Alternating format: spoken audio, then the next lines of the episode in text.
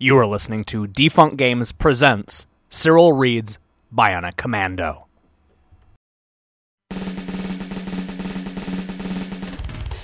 Previously on Cyril Reads Bionic Commando.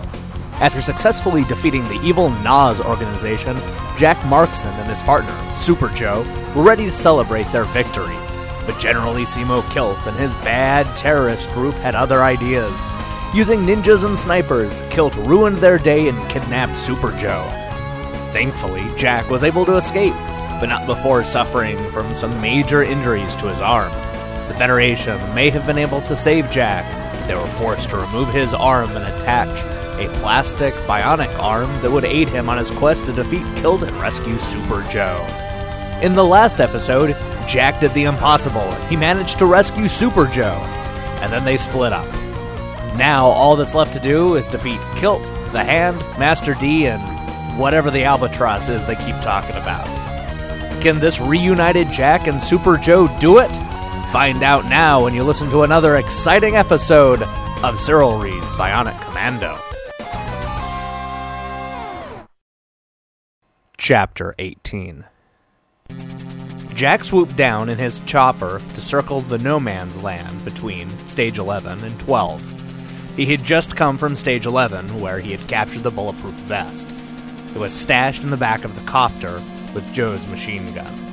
He had almost been killed trying to get out of Bad's secret arsenal in stage 18. The captain had promised him that there would only be one stage left in the mission stage 12. Jack was on his way there, but he had an important pickup to make first.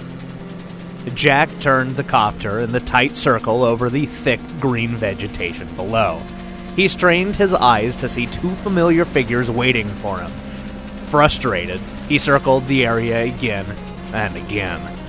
All he saw was trees and bushes and the occasional tropical bird.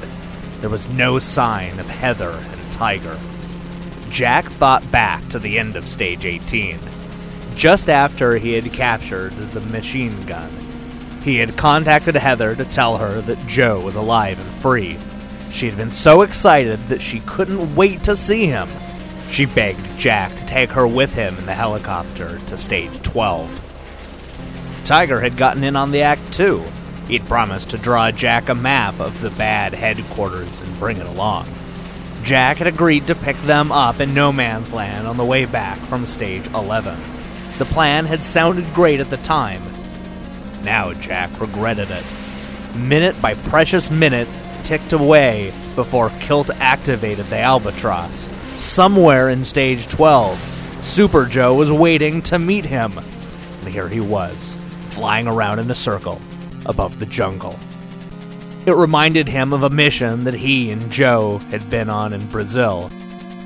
They were chasing a gang of revolutionaries through the Amazon jungle. He and Joe had ended up having a fist fight with the enemy in two dugout canoes. Joe kept telling Jack not to fall in the water. Jack didn't know why until he knocked the other bad guy overboard. The piranhas were hungry that day. Jack snapped his mind back to the present. Suddenly, he saw a spot of red in the blur of the green below. It was a waving back and forth like a, like a flag. He dropped the copter. He was hovering over the area. The red spot grew bigger and bigger until he saw that it was Tiger waving his red t shirt. Heather was standing beside him, waving both arms and signaling the helicopter. All right, Jack said, grinning in spite of himself. He felt good seeing these two again, even if they were a little late. The copter settled in the landing of the thick mat of jungle vines. Jack threw open the door as Tiger and Heather came running towards him. Hey, Mr. Jack, where have you been? Tiger asked, pulling on his shirt. Jack started to say something, but he shut his mouth.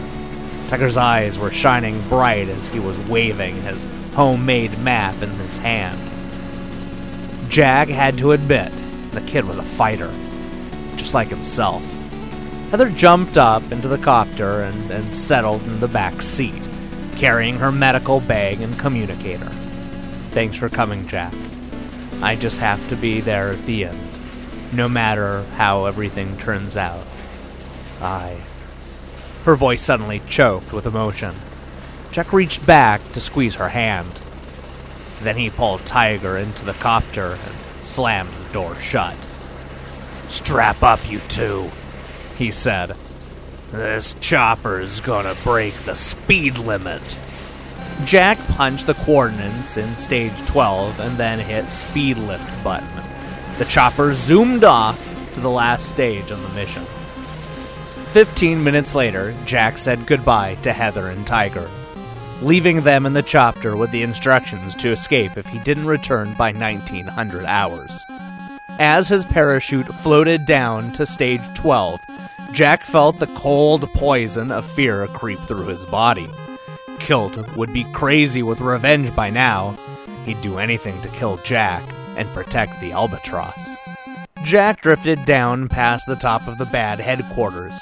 Hundreds of enemy flags flapped in the wind over rolls of barbed wire fences. Jack mowed them down in his mind and replaced them with his own flag. The eerie silence of the compound was shattered by the loud thud of his ninja iron boots hitting the ground. The quiet didn't last long. A barrage of sniper bullets blasted from the ledges of the surrounding buildings. A few bounced off the bulletproof vest as Jack ran into the doorway for cover. With Joe's heavy duty machine gun, he disabled four tanks that had started the chase across the open ground.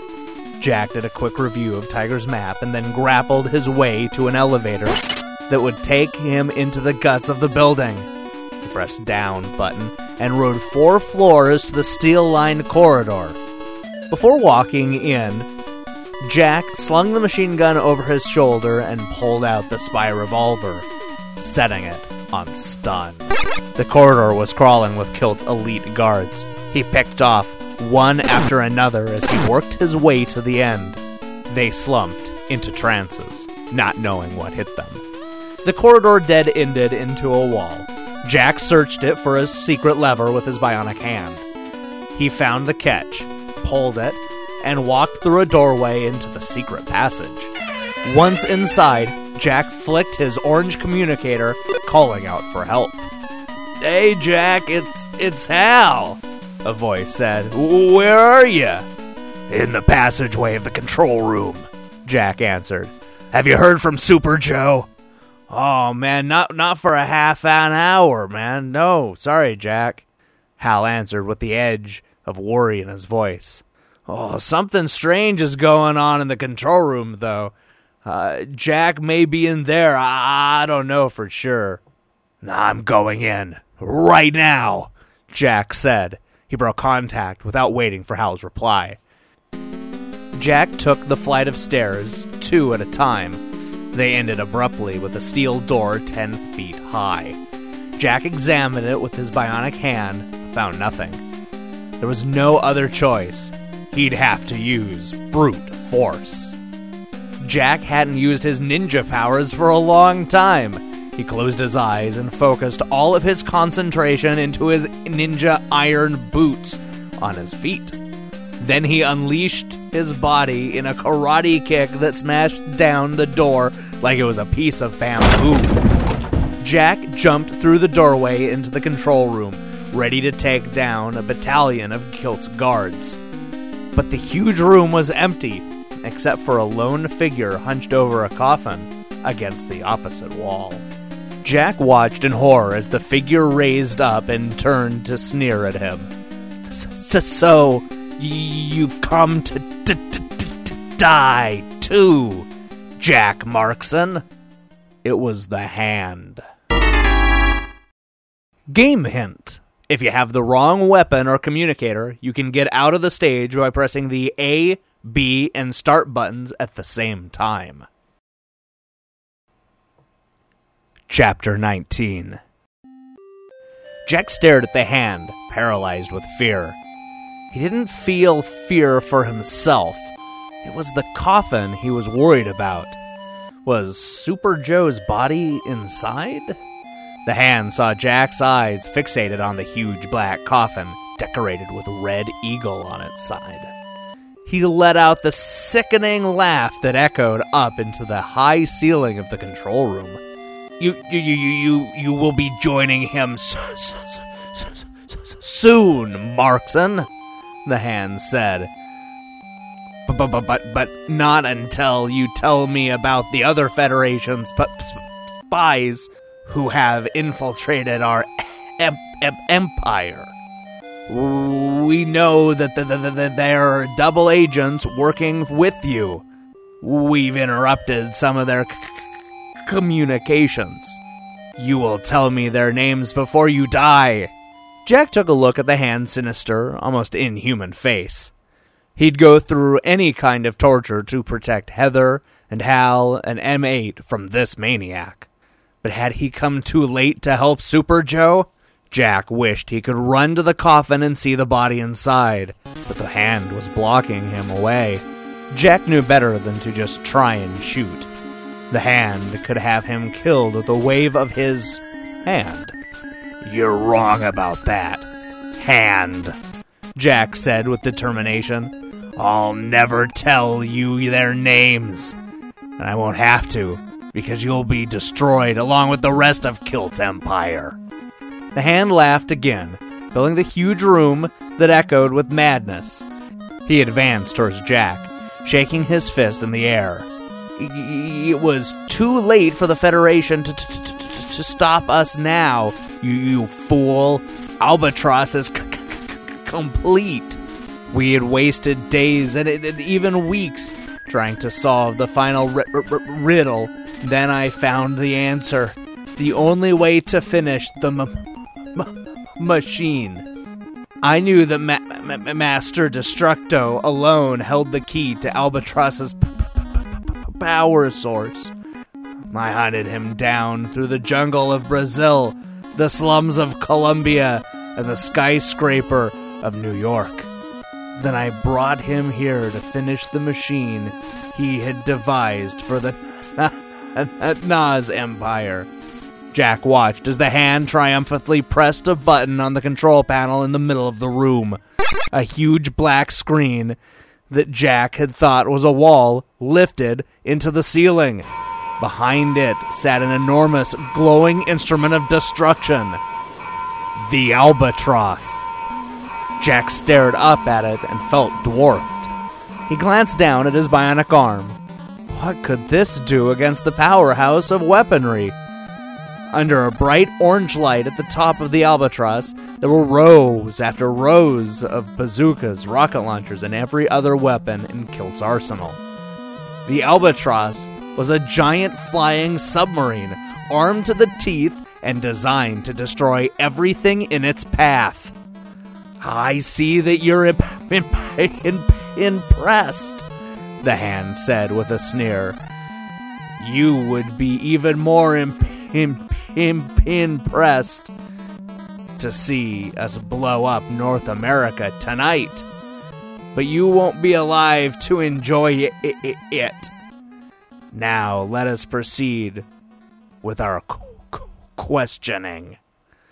Jack jumped back as the hand unleashed a steel whip with the right hand. It slashed through the air towards the bionic arm. Yes, Jack Markson, I know that you are the bionic commando, the hand said.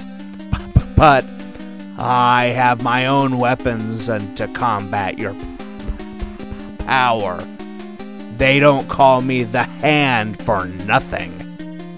With a fiendish laugh, he lashed out with the whip towards Jack again. Jack sidestepped it and then pointed his hot finger straight out at the hand.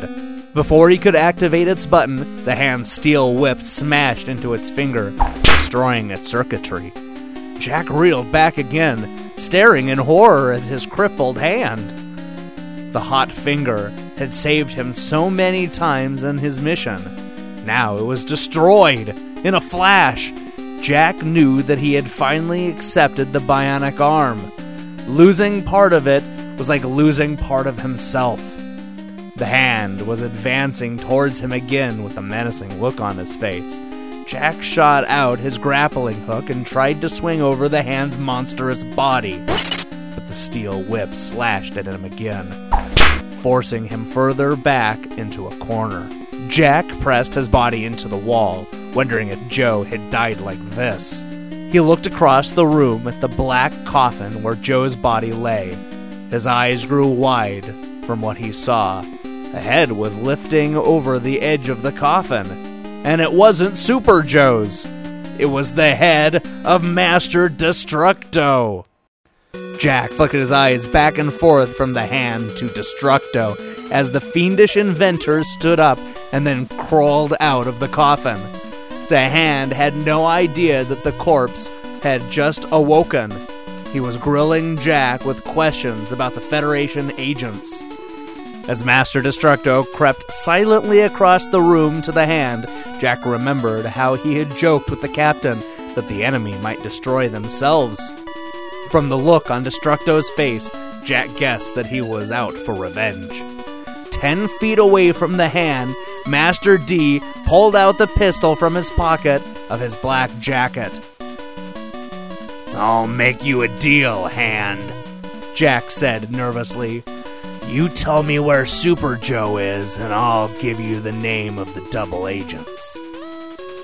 I, I, I don't have to bargain with you, the hand snarled. I don't have to bargain with anyone. Master Destructo found out who the real boss is here. He thought he could take my place as Kilt's military com- com- commander, but I showed him he'll never wake up from the poison I slipped into his drink. Ma- Master Destructo has self destructed. As the hand broke out into an insane laugh, Destructo jabbed the barrel of his gun into his enemy's back. Jack watched as the hand's face twisted into the look of terror. That's right, Mr. Hand. Now you will finally understand the real boss here, Master Destructo said through clenched teeth. Jack jumped to the side as he heard the retort of Destructo's gun. The hand fell forward into the dead heap on the floor. Jack looked at him, and he felt no pity. The hand had died instantly. He would no longer cast his evil shadow across the free world. Then Jack looked up and met the diabolical gaze of Master Destructo. You're next, Mr. Markson, he said, pointing his gun at Jack's chest. But I have a bit more interesting death in mind for you. The albatross needs to be warmed up before the attack tonight. You'll make a perfect target. Destructo turned and ran towards the control panel. Jack shot out a grappling hook to catch him, but he missed. As Master D pulled a huge switch on the panel, the orange light on the top row of the albatross began to blink. Destructo sneered at Jack and yelled as he fled the room. You may have my coffin, Mr. Markson, Jack pulled Joe's machine gun from his back and slammed a magazine of ammo. The albatross began its attack.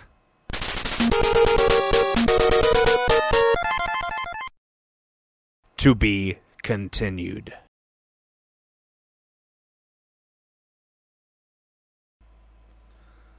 And now, an open letter to J.B. Stamper, author of Bionic Commando. Hello, JB Stamper. Ah, uh, it's me again. Can you believe that we're we're already to the second to last episode of this thing? It, where has the time gone? It feels like we just started this thing a couple of weeks ago. Man, there's only only one more week until we can officially close the book on this entire story. I, I cannot wait. Uh, in case I don't have time to say this next week, I've had a lot of fun reading your book. There's no doubt about it. Your book is, is way, way better than that crap that A.L. Singer wrote when, when he did that, that Ninja Gaiden book that we read last time. What was he thinking? I'm, I'm sorry, but, but Ryu Hayabusa is not a 13 year old kid. I mean, it makes no sense to the story, I mean, especially considering that he gets shot, he gets drafted by the CIA, and, and never, ever, ever bathes or changes his clothing. What, what, what, what was he thinking? But I digress. This episode is not about Ninja Gaiden. This episode is about Bionic Commando, and, and, and let's talk about how we can wrap this up. I I can't wait to see what terrible situations you put our hero in in the next 10 pages. I mean, you've already had him fighting a, giant squid and a, and a man eating plant. Surely you can come up with something really big, like, you know, God or something. I don't know. Something surprise me. Not like Ninja Gaiden, of course. That, that evil Jaquio kills uh, Ryu's father and then, and then blows up. But, but at the end, the, the father comes back to life and everybody does a happy dance. God, God damn, what, what, what was he thinking? That was such a stupid ending. God, and it's, it's worse than that, too. I mean, a 13 year old kid goes halfway around the world to avenge his father's uh, uh, death, and his mother doesn't even care? God, what, what, what, what shit is this? The, and, and, and, and why why would the CIA hire a 13 year old kid to do their dirty work? It makes no sense. Is, is there a reason Ryu wasn't 18? I mean, it's it's not too old for the target audience, is it? And and, and still, it's way more believable. And even though you know I, I'm not sure I actually believe it, but still, it's way more believable than having a 13 year old kid do it. That just makes no sense. Damn it! I I. I I've gone back to Ninja Gaiden mode. I'm sorry. I'm sorry. Really, what we need to do is talk about Bionic Commando. Bionic Commando, Bionic Commando, Bionic Commando. We're going to talk about Bionic See, the, the, problem with this, uh, these two chapters, is that nothing really outlandish happened. There's not that much for me to talk about. I mean, we, we met the hand, which is cool, I guess. Uh, we also met Master D, which I guess stands for Master Destructo. Not to be confused with Destructoid, that gaming blog that tries really, really, really hard to be funny. Uh, isn't this Master D guy supposed to be uh, Hitler, though? I guess it's easy to understand why this guy might be kind of pissed off. He's been dead for years, is one of the most hated men in the history of the world, and had his power taken away from him, or something like that. And, and, and worse yet, he wakes up in a coffin. I, I, I don't know about all that other stuff, but I can tell you right now that if I woke up in a coffin, I'd be pretty pissed off too. Uh, so far, this Master D guy is the most sensible guy in this this whole damn book, if you ask me. Anyway, I can see that my time is limited, so I'm going to just save my final few thoughts for next week's season finale. God, can you believe it? By this time uh, next week, we'll have already selected our next president. Isn't that doesn't that blow your mind? That's wild. But not as much as the the chase sequence and the minecart stuff in the Ninja Gaiden book. I mean, what was the guy thinking? Damn, that was such a terrible book. One of the worst, just horrible. Well, anyway, I could go on like this forever, but so maybe let's just let's just go. So I'll see you next week when uh, when you, you tune in for the final two chapters. Until then, my name is Cyril Lachelle, and I just read Bionic Commando.